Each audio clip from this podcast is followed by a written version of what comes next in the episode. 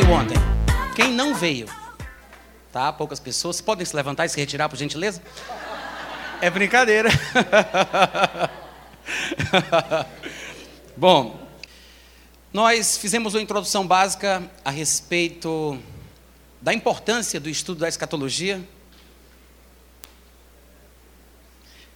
Fizemos uma espécie de introdução, né, se é que eu posso chamar assim, mas eu percebo que nem todo mundo é conhecedor dos pormenores das questões escatológicas, das terminologias, e por causa disso eu me preocupo se todos estão realmente entendendo.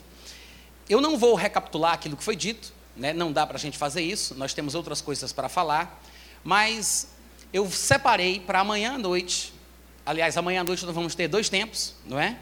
Um mais cedo e outro depois, e eu separei para amanhã à noite um estudo mais profundo a respeito da importância da, do arrebatamento.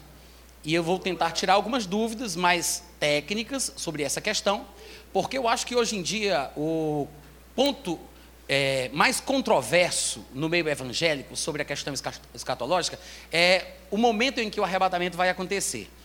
Eu acho que é a polêmica mais popular. As pessoas querem saber se, afinal de contas, a igreja vai ser arrebatada antes do início da tribulação, na metade do período da tribulação, ou três quartos depois que a tribulação já tiver começado, ou depois que a tribulação tiver terminado. São as quatro visões mais populares. Esses três quartos que eu mencionei aqui não é muito popular no Brasil, eles são chamados de pré-ira nos Estados Unidos. É uma teologia que talvez não tenha chegado aqui ainda, mas se alguns de vocês tiverem acesso a conteúdo em inglês, então você já fica aí de sobreaviso, tá? Os pré-ira são aqueles que acreditam que a, o arrebatamento só acontece depois que a tribulação tiver transcorrido 75% dela.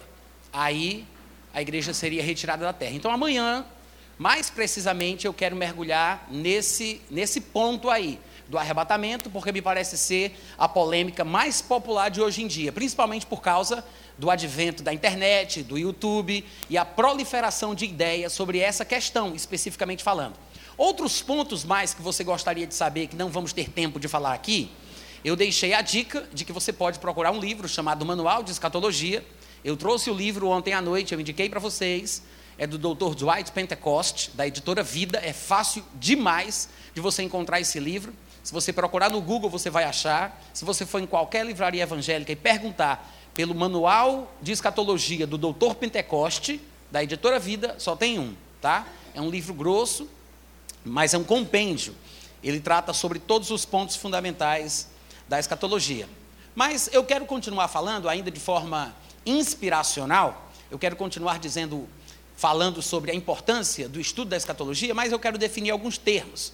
Porque muito se fala sobre os últimos dias. E claro que é de se esperar que quanto mais próximo da volta de Jesus a gente fique, mais se fale sobre isso não somente por causa da proximidade da vinda, mas também por causa dos acontecimentos em cadeias que vão se proliferando. Quantos concordam comigo? As coisas vão se afunilando, afunilando, e quanto mais os movimentos geopolíticos se manifestam, quanto mais sinais aparecem, mais as pessoas vão querer falar, saber, entender a respeito do tema. Então, biblicamente falando, biblicamente falando, não somente por causa daquilo que eu sinto, mas biblicamente falando, o que nós poderíamos chamar de os últimos dias? A pergunta é: será que nós temos pistas escriturísticas? Temos textos bíblicos que falem sobre quais as características dos últimos dias para que nós possamos identificá-los?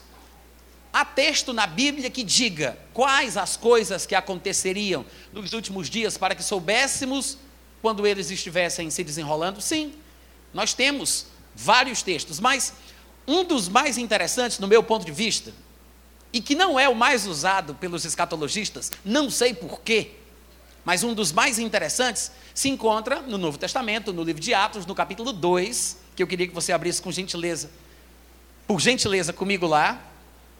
Atos, capítulo 2. Eu não vou nem dizer o versículo para você não tentar adivinhar, olha aqui para mim, tá? Abre no capítulo 2, levanta a cabeça, olha para cá e a gente vai ler todo mundo junto. Atos 2. Todo mundo achou? Olha aqui para mim, presta atenção. O texto que a gente vai ler daqui a pouco, levanta a cabeça, olha para cá. Ei, eu estou aqui. Esse texto que a gente vai ler daqui a pouco é aquela passagem bem conhecida quando, quando Pedro estava explicando aos homens habitantes de Jerusalém sobre a questão do falar em línguas.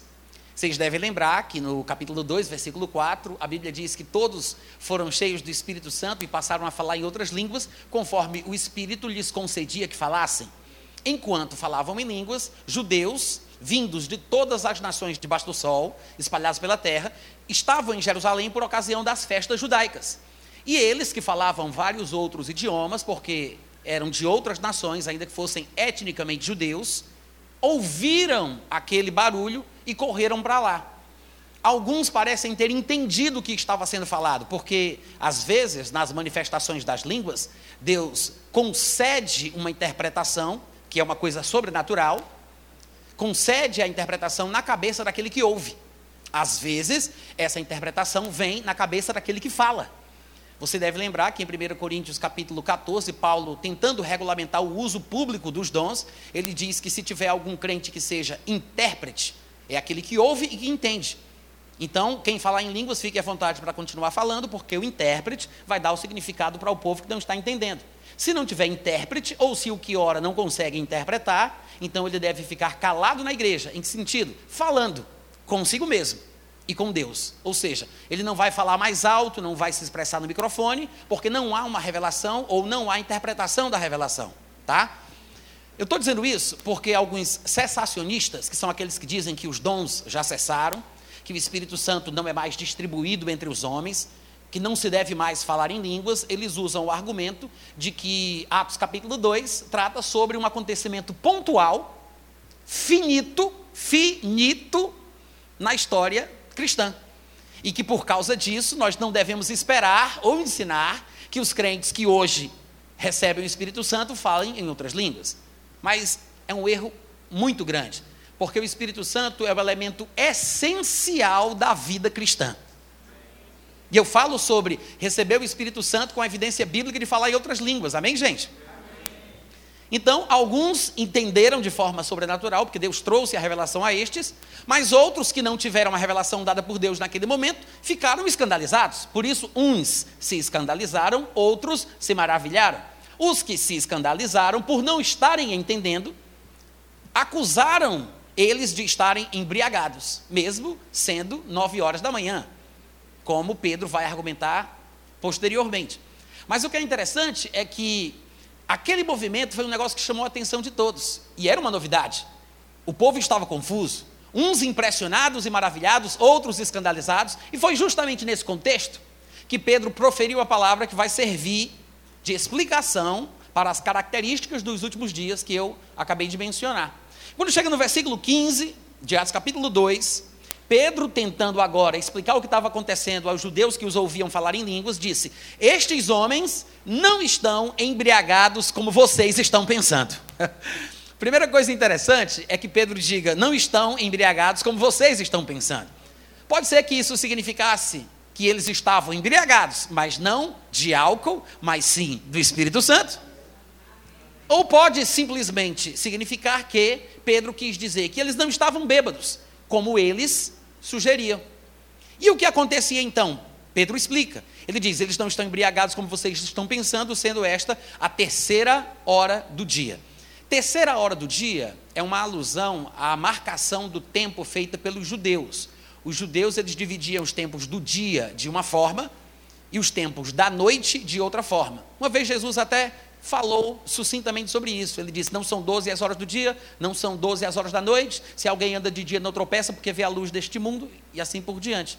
Mas os judeus dividiam a noite em vigílias, cada vigília contendo três horas. A primeira vigília começa às seis, aí vai seis, sete, oito, nove. Depois dez, onze, doze.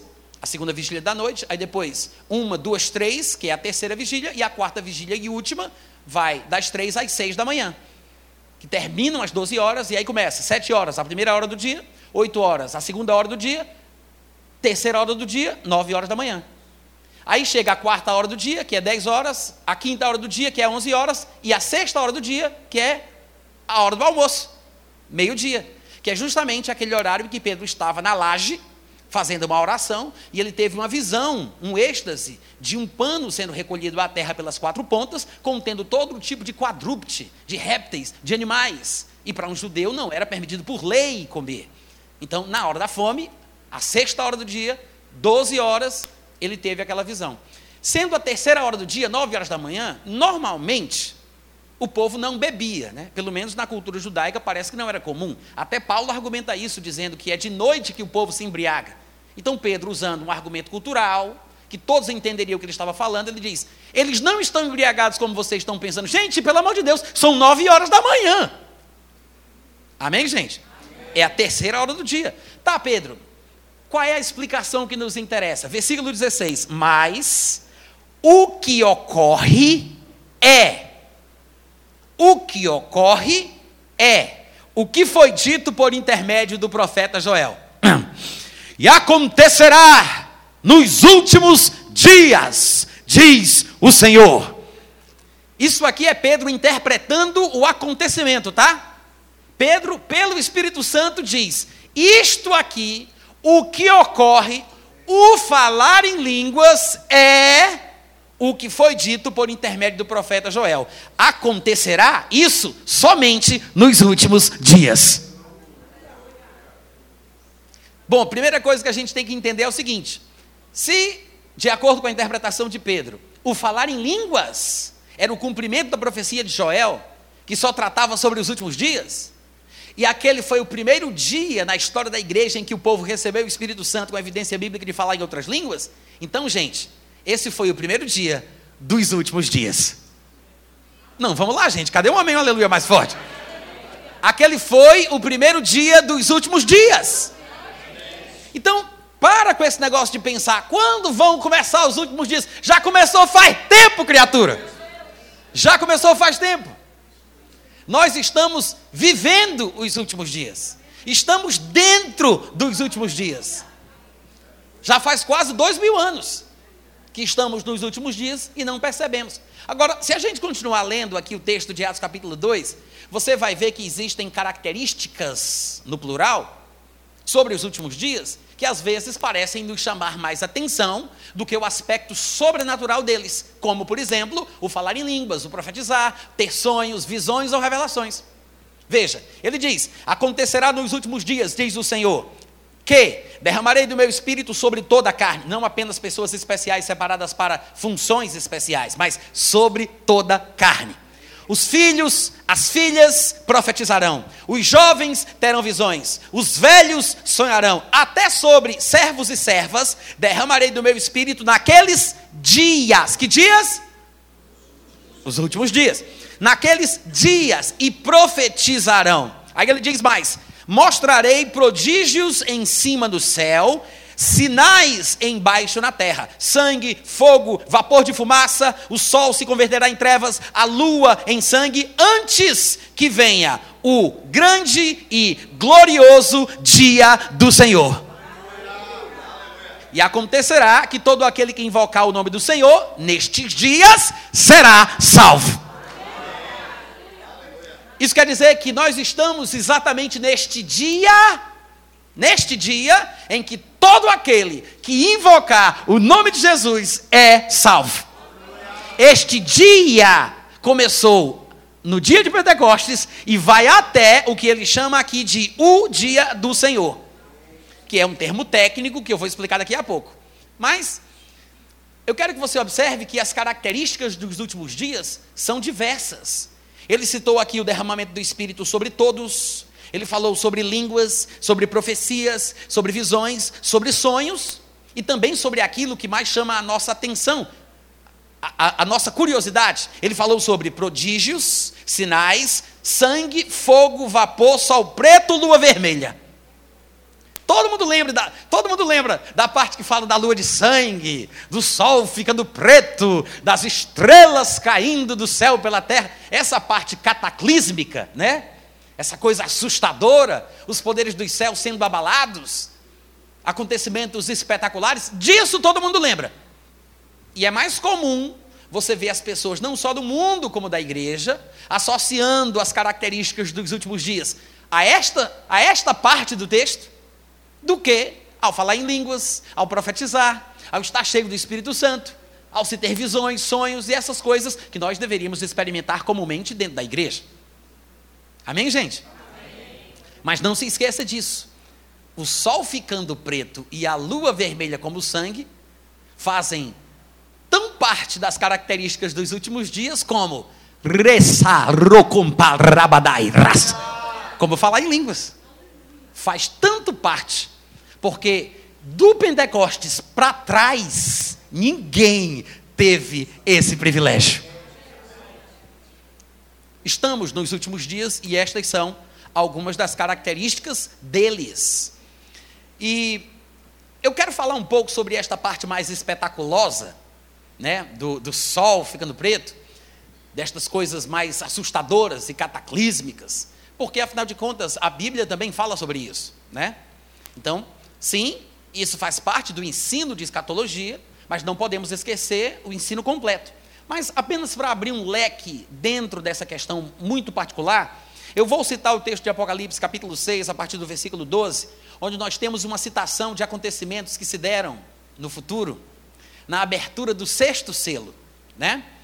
Eu não sei se vocês lembram, mas Apocalipse é basicamente uma espécie de retratação do que acontece em sequência cronológica, pelo menos no meu ponto de vista. Não são coisas que estão acontecendo paralelamente no céu e na terra, como interpretam alguns, como se fossem coisas em paralelo. Eu creio que são explicações que, na verdade, precisam de parênteses para explicar declarações anteriores. Então, eu creio que é um acontecimento cronológico em sequência.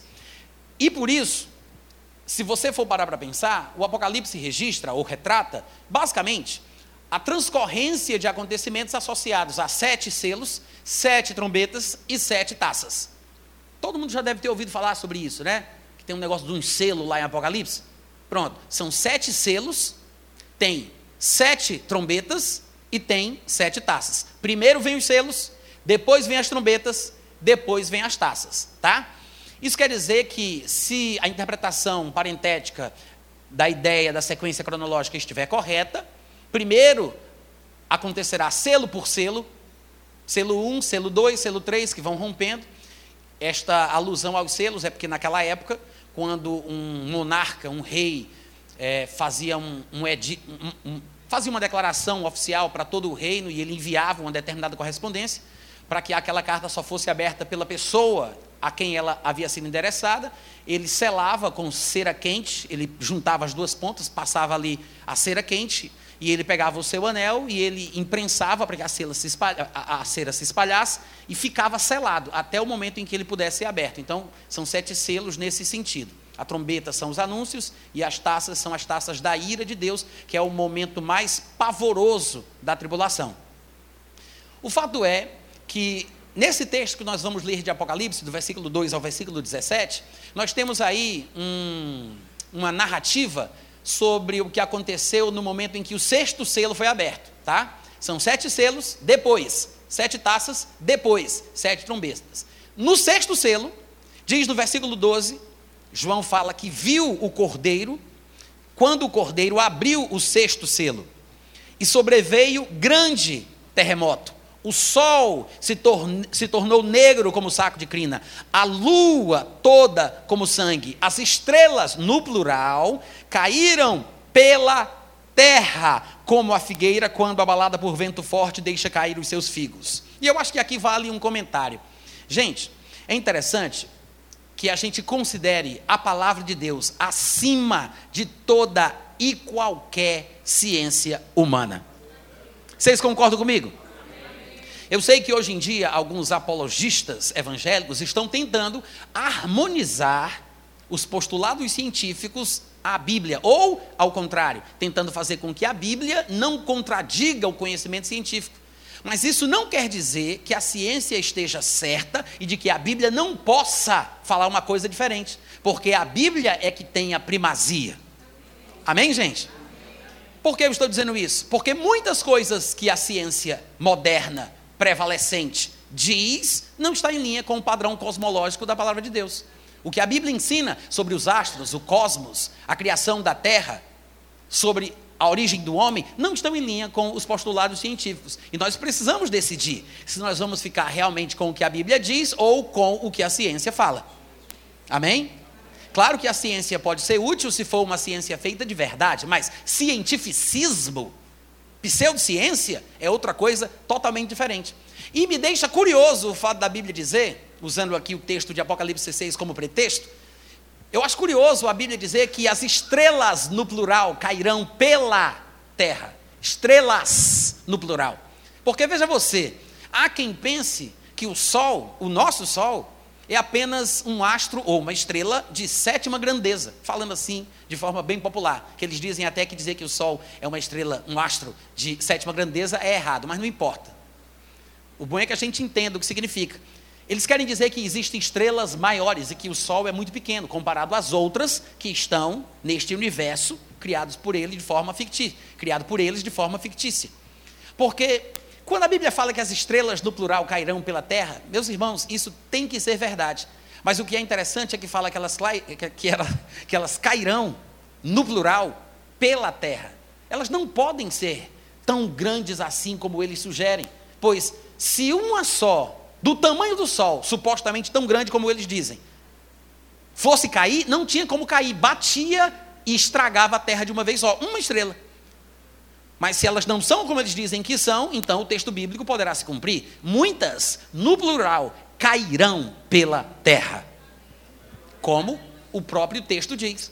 Mas o problema é que a ciência não acredita na Bíblia e tenta desmoralizá-la o mais que pode. E é por isso que a ciência diz, por exemplo, que antes de todas as coisas existia um grande nada, batizado é, de forma mais bonita de singularidade, que depois gerou o Big Bang, uma grande explosão, e daí surgiu tudo o que a gente vê. Mas antes de surgir a Terra, existia o Sol. Na verdade, a Terra, segundo esse pensamento supostamente científico, a Terra é um subproduto do Sol. Mas quando nós vamos para a Bíblia, a Bíblia diz que a terra foi criada por Deus. Primeiro, e o sol, a lua, as estrelas foram criadas para servir a terra no quarto dia. Isso quer dizer que os astros foram criados depois da terra e não como a ciência diz. E o sol foi feito para servir a terra, para servir de estações, marcar tempos, para iluminar a terra, para servir o, mundo. Os astros, o sol, a lua, as estrelas servem a terra, a terra serve o homem e o homem serve a Deus. Essa é a ordem da criação divina. É isso que a palavra de Deus ensina. No entanto, depois da revolução do suposto princípio copérnico, se fala que nós não somos nada nem ninguém, somos frutos do acaso. Somos um pontinho de poeira na periferia da Via Láctea, rodando na imensidão do universo, perdidos no espaço. Que é por isso que não há razão por que questionar, questionarmos valores morais. Porque, afinal de contas, se somos frutos do acaso, por que se preocupar com o que é certo e com o que é errado?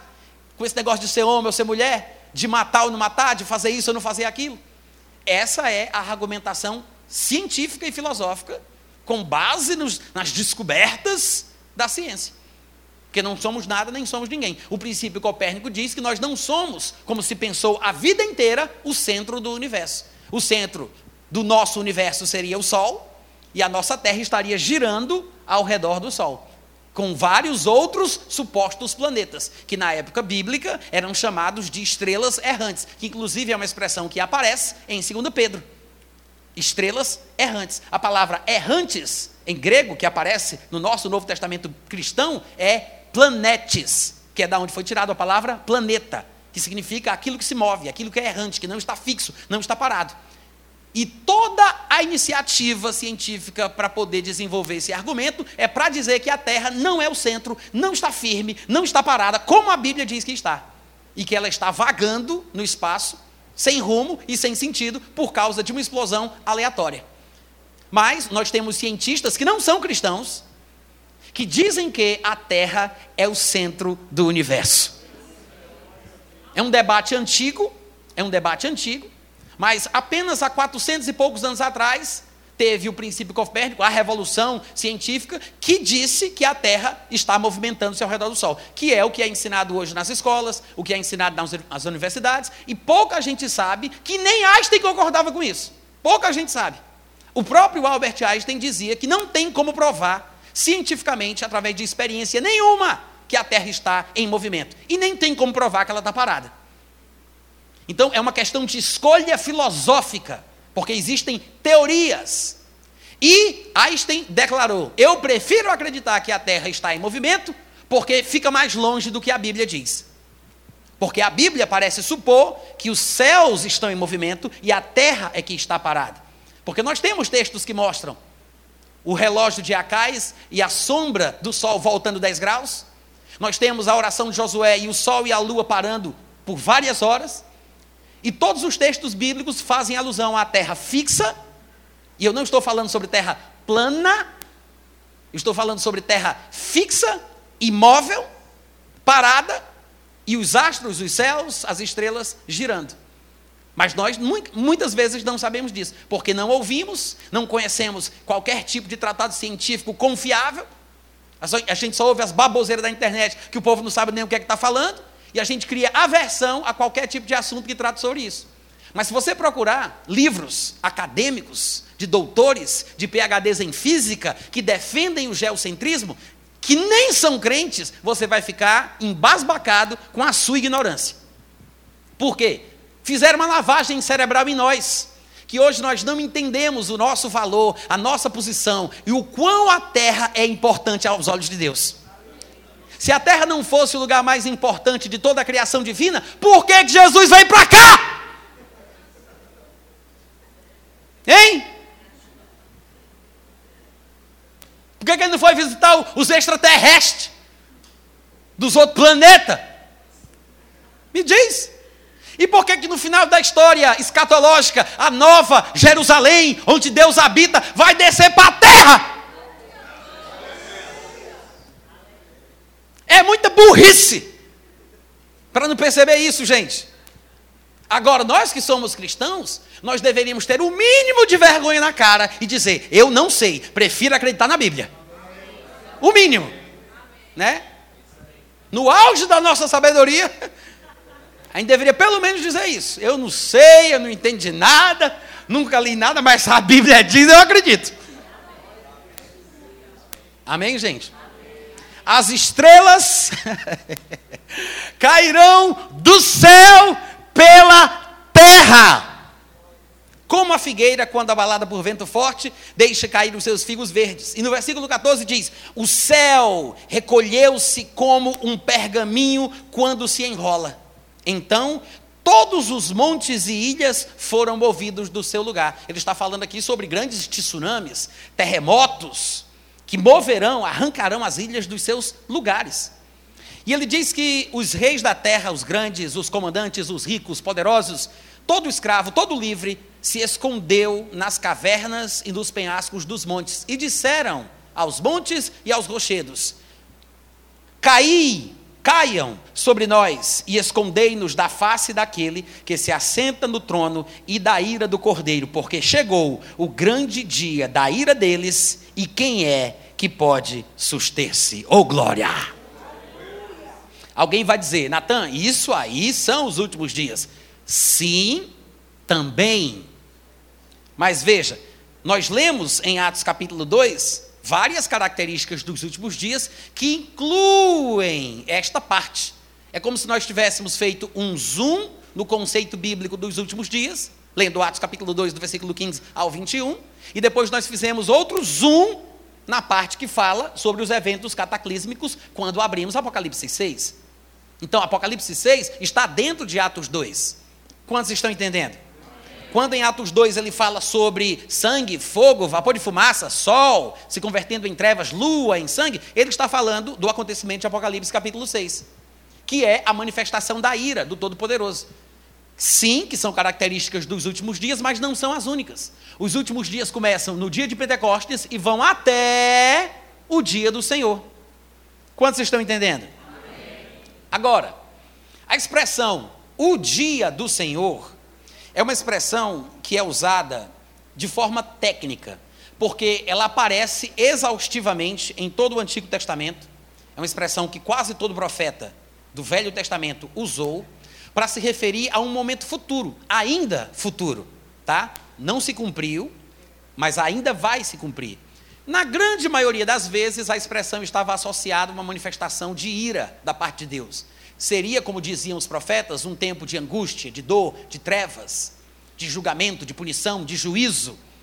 Não um dia bom, mas um dia muito ruim, quando nele Deus exterminaria da terra todos os pecadores. É isso que se fala mais comumente nos textos do Velho Testamento sobre o dia do Senhor.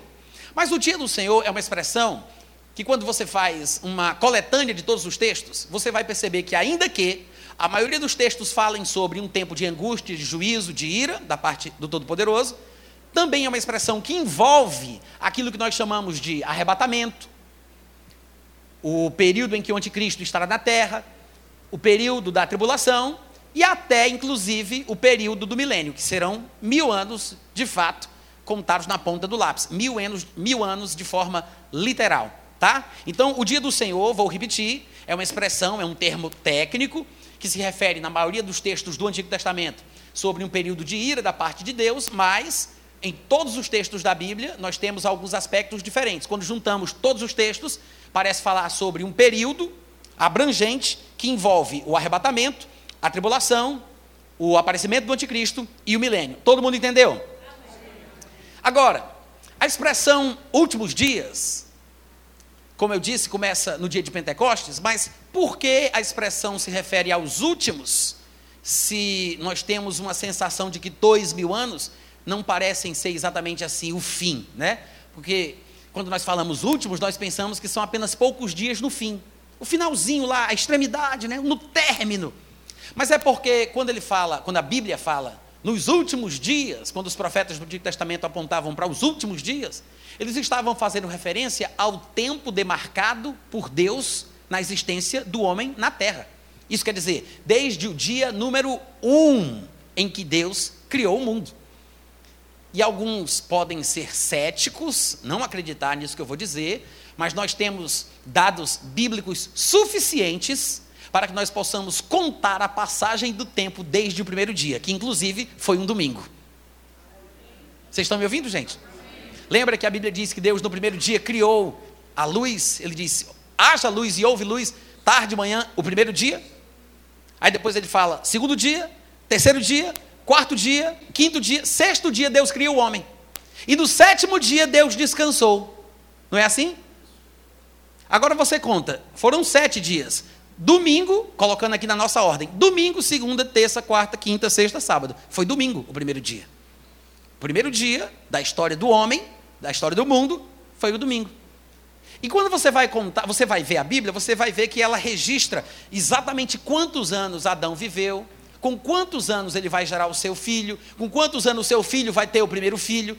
E esse registro de gerações e gerações podem ser contadas e somadas umas às outras, de forma que nós sabemos precisamente, por exemplo, quanto tempo transcorreu de Adão até Abraão, o grande patriarca com quem Deus fez a aliança, de quem surgiria um povo do qual Jesus iria nascer. De Adão a Abraão são, na ponta do lápis, contados 2008 anos. 2008 anos, contados na Bíblia bem direitinho. Não é à toa, irmãos, que Deus deixa o tempo registrado. Tem um significado profético profundo. Porque Deus é aquele que administra o tempo. Deus é aquele que tem controle das situações e tem uma espécie de projeto pré-estabelecido. Nós vamos ler um texto aqui, se Deus quiser e eu conseguir também, lá em Atos capítulo 17, quando Paulo estava no Areópago e ele disse que Deus fez toda a humanidade a partir de um só homem para habitarem sobre toda a face da terra, havendo fixado previamente os tempos estabelecidos e os limites da habitação do homem na face da terra. Então, Deus havia fixado os tempos previamente estabelecidos. Os estudiosos concordam que de Adão a Abraão são aproximadamente dois mil anos, 2008, se você for contar de fato, de verdade. De Abraão até a morte do Cordeiro na cruz, que é Jesus Cristo, são mais dois mil anos, não é até o nascimento de Jesus, é até a morte de Jesus. São dois mil anos, ele morre no ano 33 depois de Cristo, aproximadamente, né? E de Cristo até o final do período da igreja, até o período em que Jesus Cristo há de voltar para estabelecer o seu reino na terra, serão mais dois mil anos.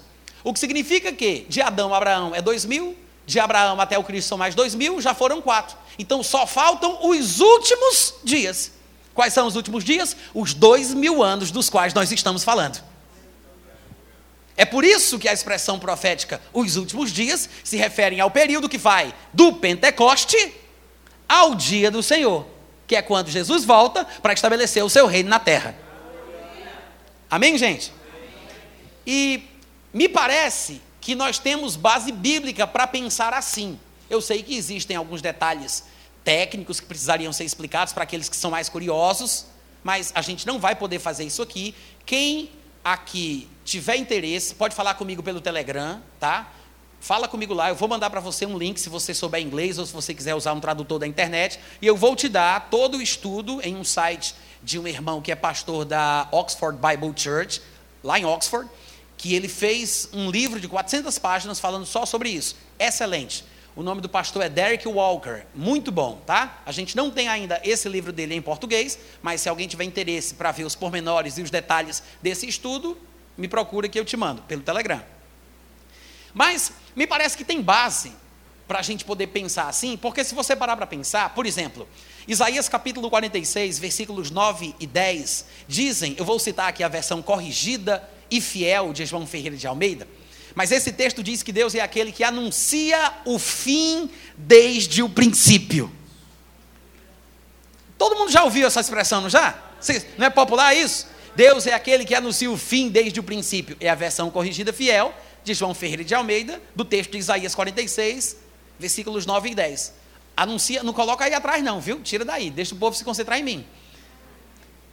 Anuncia o fim desde o princípio. Agora, o que significa isso? Ora, se Deus é aquele que anuncia o fim desde o princípio, é possível que, desde o princípio, né, desde Gênesis, Deus tenha lançado fundamentações proféticas que falem sobre o fim, figuras, que são profecias sobre o tempo do homem na terra. E de fato, nós vamos ver lá em Gênesis, por exemplo, no capítulo 2, do 1 ao 3, que diz que assim, pois, foram criados os céus e a terra e todo o seu exército. E havendo Deus determinado no dia sétimo, desculpa, e havendo Deus terminado no dia sétimo a sua obra que fizera, descansou nesse dia de toda a sua obra que tinha feito. E abençoou Deus o sétimo dia e o santificou, porque nele descansou de toda a obra que, como Criador, fizera. O que significa isso? Deus abençoou o sétimo dia. O sétimo dia se transformou num sinal santificado, separado por Deus contendo em si um elemento profético que deveria se repercutir a partir da cultura judaica. É por isso que, ao dar leis ao povo judeu, porque a salvação, disse Jesus, vem dos judeus, ao dar leis para os judeus, Deus fez questão de institucionalizar a santidade do sábado. E em Êxodo 34, 21, ele disse, já em forma de lei, não somente com uma declaração aleatória de Gênesis que a gente leu, mas em forma de lei, ele diz: seis dias trabalharás, mas no sétimo dia descansarás. Então, o sétimo dia é um elemento perpétuo, é um sinal profético estabelecido por Deus e tem o seu significado. Quando a gente vai considerar os outros textos da Bíblia, quando Deus fala sobre a passagem do tempo, nós vamos ver que parece que para Deus um dia é como mil anos e mil anos é como um dia. O próprio, é, é, o próprio salmista, no Salmo 90, não sei se vocês lembram, ele fala bastante sobre, sobre a importância da brevidade da vida humana na terra. Eu vou ler aqui na versão atualizada, João Ferreira de Almeida, alguns versículos do Salmo 90, só para vocês se lembrarem do que o Salmo 90 trata. Inclusive, no título, no cabeçalho aqui, na minha versão, diz assim: a eternidade de Deus e a transitoriedade do homem. As Bíblias de vocês talvez tenham títulos diferentes. Mas o que eu quero que você observe é que os próprios tradutores e compiladores do texto bíblico concordam que esta porção está falando sobre tempo. Mas veja, por exemplo, o versículo 4: diz: Pois mil anos aos teus olhos são como o dia de ontem que se foi e como a vigília da noite. Mil anos aos teus olhos são como o dia de ontem. Então, é como se um dia fosse mil e mil fosse um. Tanto é que é daqui que lá em 2 Pedro, quando no capítulo 3 ele vai falar sobre a volta de Jesus, ele diz: Ah, todavia uma coisa, amados, que não deveis esquecer: que para o Senhor um dia é como mil anos e mil anos é como um dia. Isso é Pedro que fala em 2 Pedro, capítulo 3, versículo 8. Mas da onde ele tira emprestado essa expressão? Lá do Salmo 90. Alô? Então, no versículo 4 ele está falando que um dia é como mil anos, mil anos é como um dia. Pelo menos foi essa a interpretação que Pedro teve. Mas no versículo 9 do Salmo 90, ele continua dizendo: Pois todos os nossos dias se passam na tua ira. Acabam-se os nossos anos como um breve pensamento. Os dias da nossa vida sobem a, a 70 anos, ou havendo vigor, a 80 anos. E no, versículo, e no final do versículo ele diz: Porque tudo passa rapidamente e nós voamos. No versículo 12 ele diz: Ensina-nos a contar os nossos dias, para que alcancemos um coração sábio. No 15 ele diz: Alegra-nos por tantos dias quantos nos tens afligido, por tantos anos quantos suportamos a adversidade. Ou seja, que a nossa alegria na terra seja tão duradoura quanto tem sido a nossa aflição. Ele está falando sobre o quê? Sobre o tempo. Sobre alcançar coração sábio, aprendendo a contar o tanto de tempo que nos foi permitido viver nessa terra. E é justamente deste salmo que fala sobre a eternidade de Deus e a brevidade da vida humana que Pedro pegou emprestado para falar sobre a volta de Jesus a expressão: um dia é como mil anos e mil anos como um dia. O que significa? Os estudiosos acreditam que todos estes elementos apontam para um plano demarcado por Deus para um tempo limite da vida humana na Terra. Isso quer dizer que, como disse Paulo lá em Atos 17, Deus fez a humanidade para buscar a Deus havendo fixado previamente os tempos estabelecidos e o limite da habitação do homem na face da terra. Então, entre os estudiosos, há um consenso de que provavelmente o homem terá apenas seis mil anos na terra para viver. Seis mil anos. Eu sei que quando nós dizemos isso, gera aí um outro conflito com a ciência, né, que a gente tem recebido das televisões e das faculdades e dos livros supostamente científicos, porque há quem diga que nós temos bilhões e bilhões de anos aqui na Terra, né? Mas se você for para fazer um estudo mais aprofundado, você vai ver que tem arqueologistas, geólogos e pessoas da ciência, PhDs inclusive, que não concordam com este conceito. Se você quiser fazer uma pesquisa rápida, quando você chegar em casa, procura no YouTube esse documentário, A Verdadeira Idade da Terra, tá? São só cientistas que montaram esse documentário, A Verdadeira Idade da Terra. Procura lá. E você vai ver, é um documentário de 40, 50 minutos, onde eles tentam provar com dados laboratoriais, com experiências empíricas, coisas realmente palpáveis, mensuráveis, são experiências reproduzíveis que poderiam ser feitas por qualquer um que tivessem os meios e as ferramentas necessárias para isso. E por meio dessa experiência, eles mostram que há fundamentação teórica, científica suficiente para mostrar que a Terra não tem tanto tempo como se pensa. E que a nossa Terra, talvez, seja, na verdade, um mundo muito mais jovem do que se supõe. E isso bate com as informações da Bíblia. Porque a Bíblia, na contagem dos tempos, tem quase seis mil anos. Tanto é que, se você for estudar a cultura judaica, eu digo a cultura judaica atual, se você for em Israel, se você falar com um judeu, se você pesquisar no Google, você vai ver que os judeus não acreditam, ou pelo menos não consideram a contagem do tempo como nós fazemos. Porque nós, ocidentais de forma geral, não somente cristãos, nós consideramos que estamos no ano de 2019 DC, depois de Cristo. Não é assim, gente? 2019 depois de Cristo. E nós temos acontecimentos históricos datados de 500, 200, 300 anos a ser antes de Cristo, porque Cristo para a gente divide a contagem do tempo na história. Então, para a gente, o que importa é Cristo.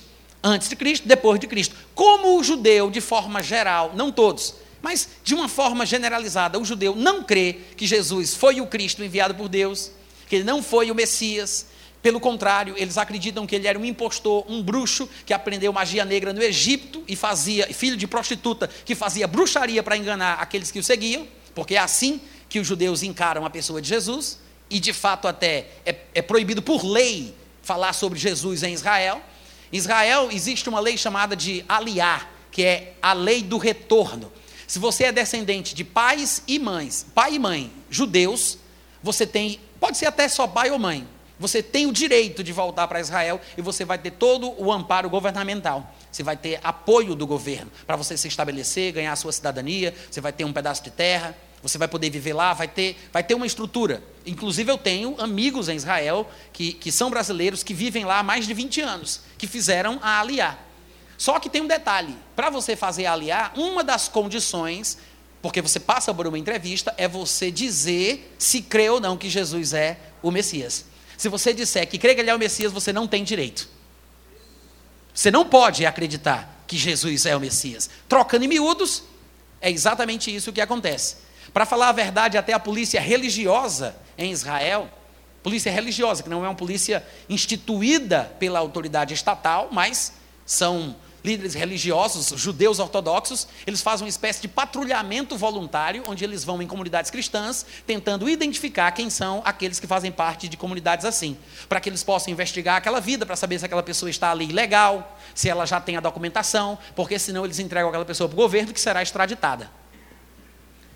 A vida em Israel para um cristão não é fácil, por causa do preconceito massivo que há contra Jesus Cristo nos textos sagrados dos judeus, o Talmud, e também na própria cultura. Então, os judeus não contam a passagem do tempo como nós. Para eles, nós estamos no ano de 5.779 AM. Para a gente é 2019 DC, depois de Cristo. Para eles é 5.779 AM. O que é AM? Não, ano mundi significa o ano do mundo, a contagem do ano do mundo. 5.779 ano mundi. Por que, que eles dizem que é o ano 5.779? Porque nós temos dados na Bíblia suficiente para conseguir contar. Amém? Só que tem um detalhe: até a conta deles, por causa da ojeriza, do, do ódio mortal contra Jesus, até o cálculo deles está errado. Porque quem criou o primeiro calendário, a primeira contagem cronológica, com base na qual foi feito o calendário judeu, o primeiro homem foi um homem que viveu no ano 164 depois de Cristo, chamado Yusef ben Halafta, que foi discípulo do rabino Akiva, que na época da revolta dos judeus contra o, império, o imperador Adriano, disse que Simão Bar Kokhba era o Messias. Entre o ano 132 a 135 depois de Cristo, teve uma grande revolta judaica contra o imperador Adriano, que estava tentando estimular a cultura grega sobre os judeus, e eles, revoltados, tentaram lutar contra ele.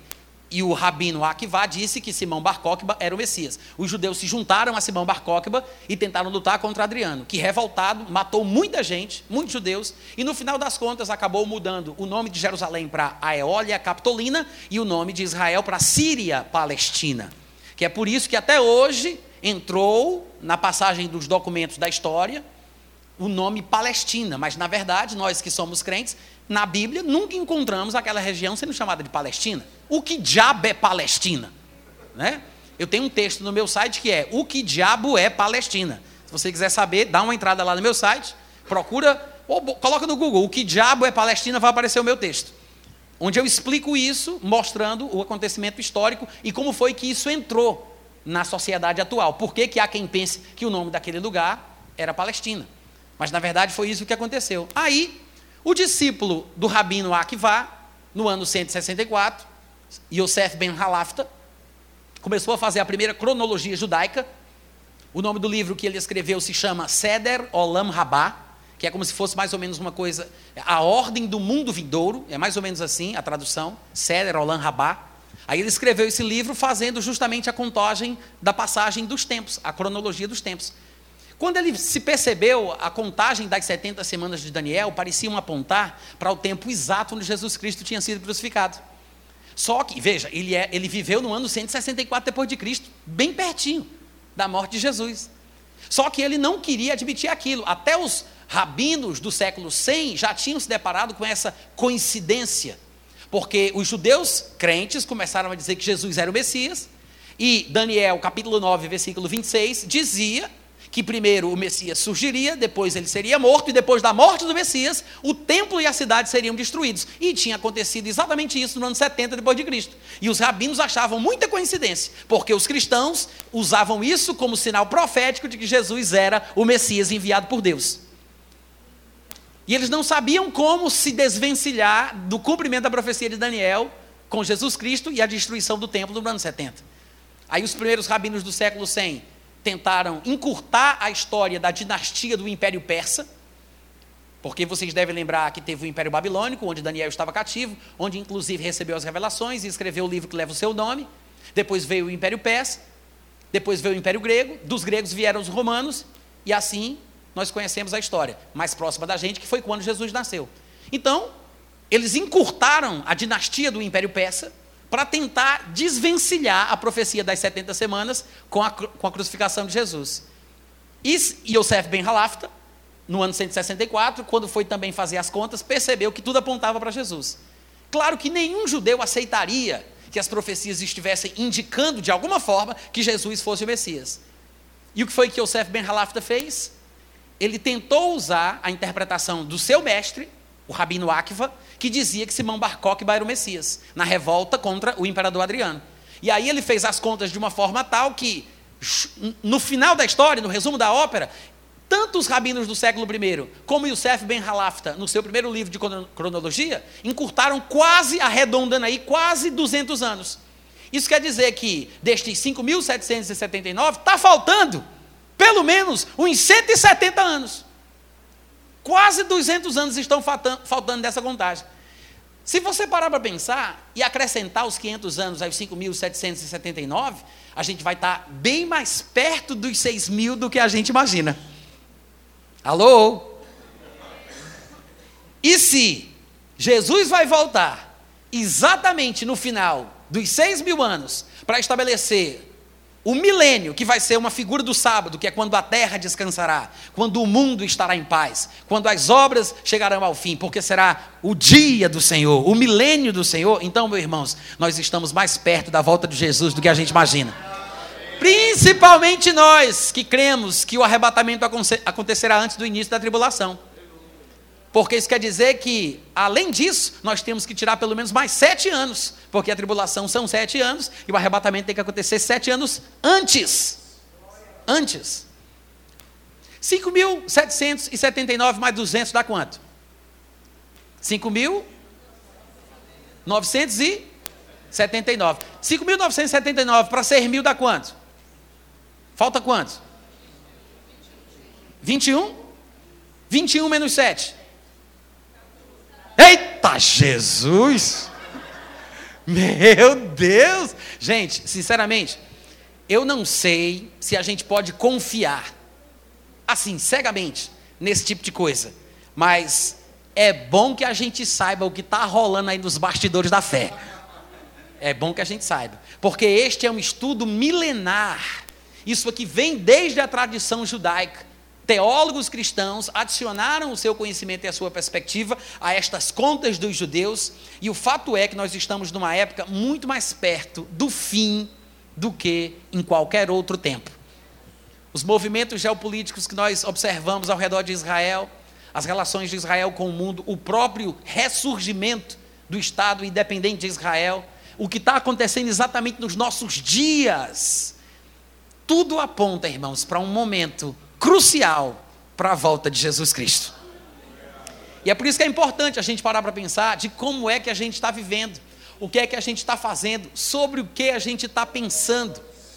Porque em 1 Tessalonicenses, capítulo 1, a partir do versículo 8, Paulo vai dizer assim: Porque de vós repercutiu a palavra do Senhor não só na Macedônia e Acaia, mas também por toda parte se divulgou a vossa fé para com Deus, a tal ponto que nós sequer temos necessidade de acrescentar alguma coisa, pois eles mesmos, no tocante a nós, proclamam que repercussão teve o nosso ingresso em vosso meio, e como vocês, deixando os ídolos, se converteram a Deus para servirdes o Deus vivo e verdadeiro e para aguardardes do céu o seu Filho Jesus, a quem ele ressuscitou dentre os mortos, que nos livra da ira vindoura. Olha o que ele diz aí. Nós nos convertemos para diz o versículo 9: Nos convertemos a Deus para servirmos o Deus vivo e verdadeiro e para esperar Jesus voltar. Se você não sabia qual o propósito da sua vida cristã, está aí a resposta. 1 Tessalonicenses 1, 9 e 10. Você se converteu para servir o Deus vivo e verdadeiro e para esperar Jesus voltar. Quem é crente e não está aguardando a volta de Jesus, não está esperando Jesus voltar, nem sabe por que se converteu. Esse é o nosso grande propósito de vida.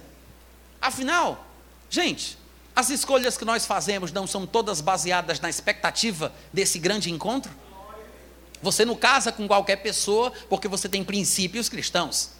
Você não escolhe qualquer tipo de profissão porque você segue princípios cristãos. Você não age de qualquer forma, você não faz qualquer coisa. Você renuncia coisas que até a sua carne gostaria de praticar, de usufruir. Nós sofremos limitações, renúncias e privações por causa da nossa fé cristã. É por isso que Paulo diz, falando sobre as expectativas do que vai vir, é por isso que ele diz lá em 1 Coríntios capítulo 15, no versículo 19, que se a nossa esperança se limitasse apenas a esta vida, nós seríamos os mais miseráveis de todos os homens. Por quê? Porque com base na nossa esperança de uma vida futura, de coisas melhores e maiores que nos foram destinadas, nós abdicamos de prazeres e coisas valorosas para o povo do mundo. É verdade ou não, gente? E eu quero repetir aquilo que disse Paulo em Filipenses capítulo 3, a partir do versículo 17. Filipenses 3, 17. Paulo diz assim: Irmãos, sede imitadores meus e observai os que andam segundo o modelo que tendes em nós. Pois muitos andam entre nós, dos quais repetidas vezes eu vos dizia e agora vos digo, até chorando, que são inimigos da cruz de Cristo. A cruz fala sobre renúncia fala sobre privação. Nós temos, como cristãos, que tomar a nossa cruz e imitar Jesus no fato de ele ter tomado a dele. Quem é seguidor de Cristo também tem que ter uma cruz.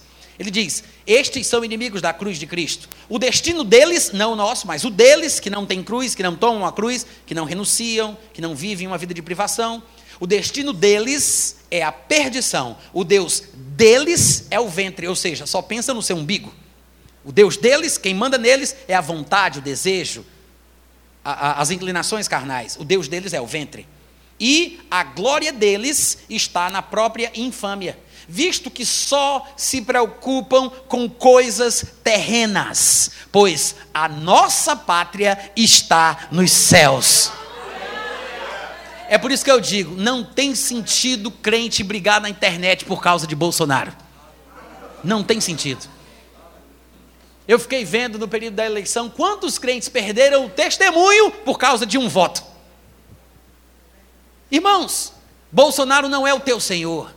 Bolsonaro não é o teu Salvador. A nossa pátria nem é o Brasil. Para começo de conversa, nem é o Brasil.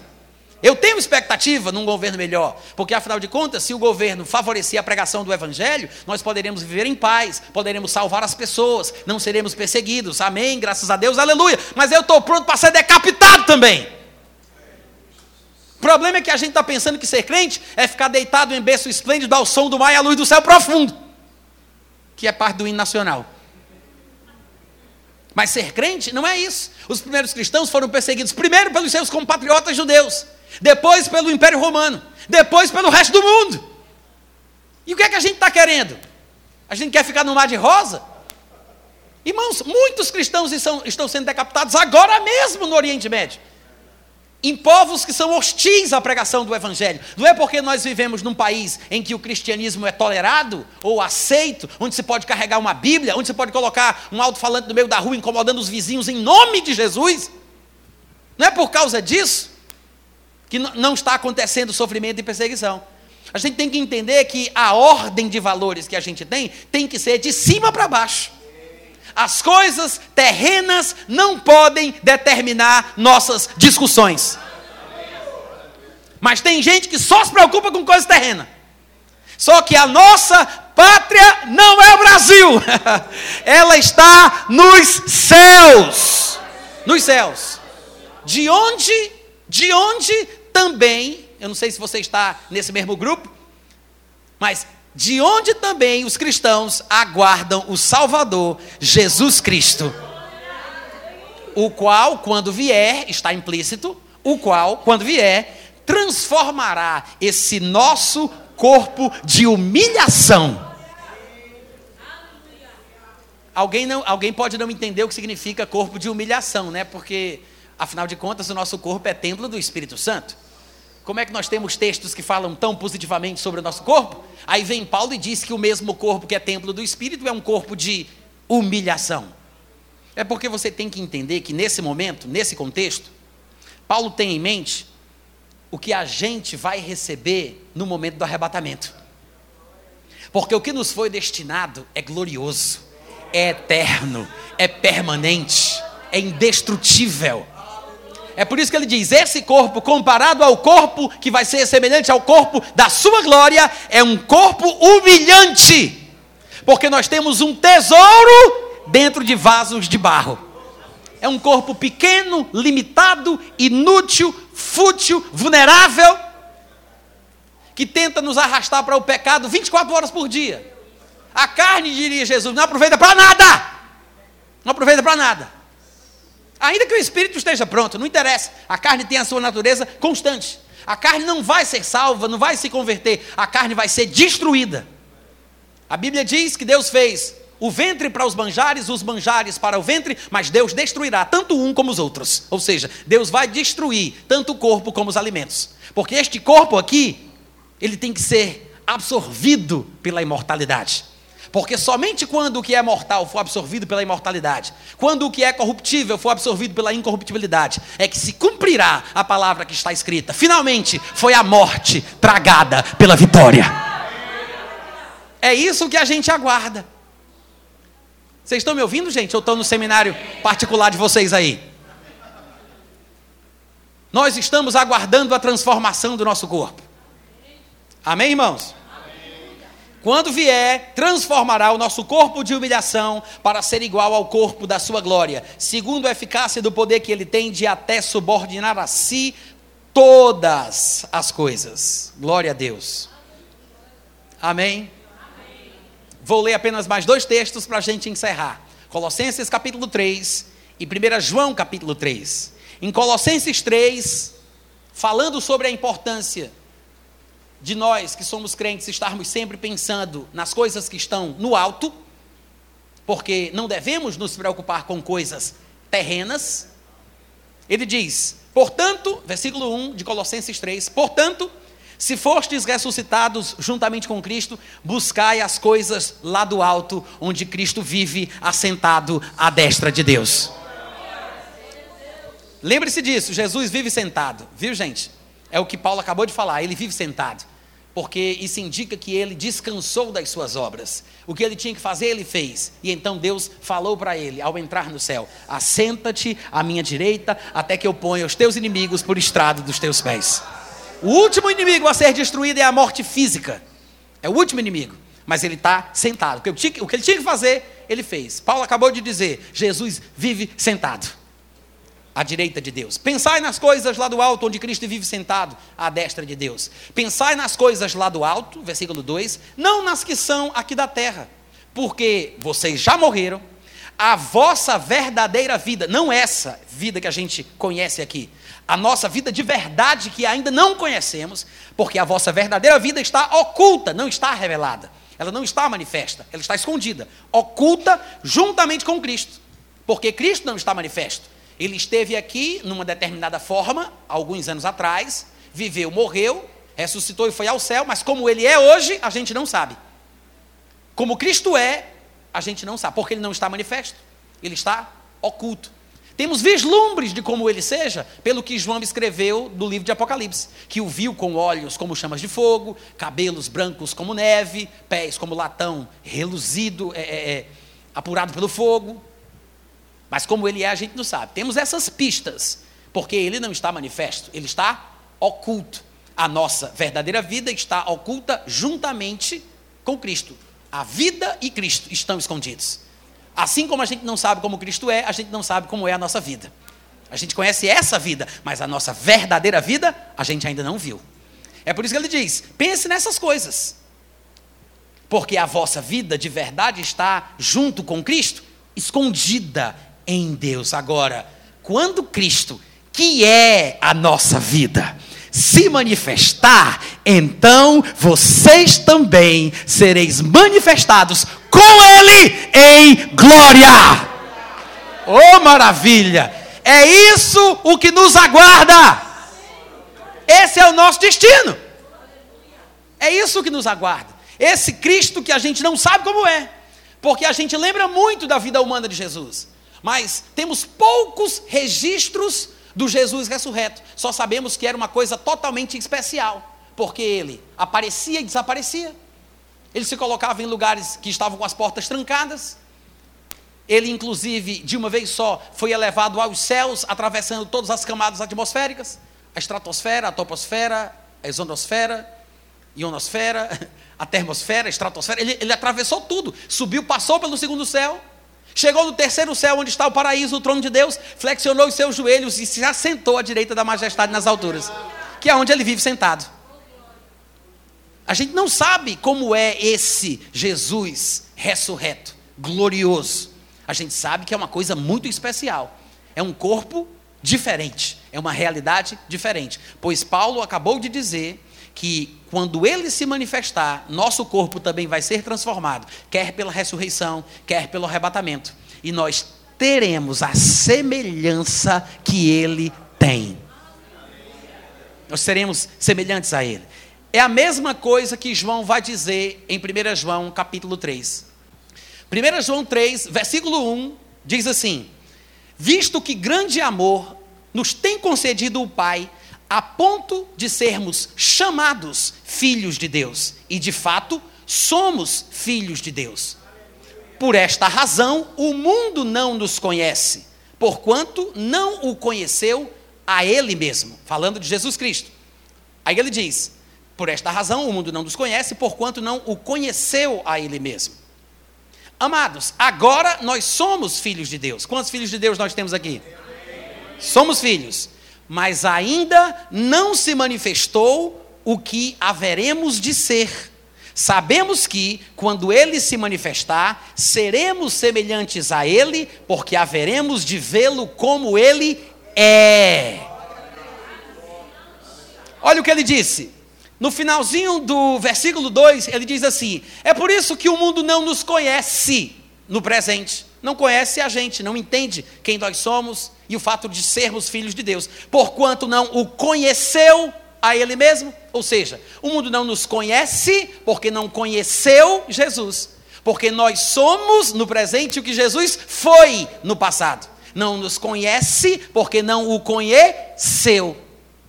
Mas agora somos filhos, só que não se manifestou o que a gente vai ser, ou seja, ainda tem mais. Mas nós sabemos que quando ele se manifestar, nós no futuro seremos semelhantes a ele, porque haveremos de vê-lo como ele é. Então, somos o que ele foi, mas nós seremos o que ele já é. Ô oh, glória! Amém, gente? Esse é o nosso destino. Essa é a nossa herança. A nossa pátria está nos céus, de onde aguardamos o Senhor Jesus Cristo voltar. Amém? Coloca a mão no coração assim, por gentileza. Pai, te agradeço por cada um dos meus irmãos que recebeu a tua palavra com humildade, com atenção e mansidão. Te peço, Pai, em nome de Jesus, que cada um destes seja profundamente abençoado. Que tu conceda espírito de sabedoria, espírito de revelação, no entendimento daquilo que tu queres para cada um de nós. Que nós possamos transbordar da forte convicção do entendimento da tua vontade para a nossa vida, em nome de Jesus. Quantos podem dar um grito de aleluia? Quantos podem dizer amém? Quantos podem dizer boa noite, Natan? Muito obrigado, um abraço. Uh-huh.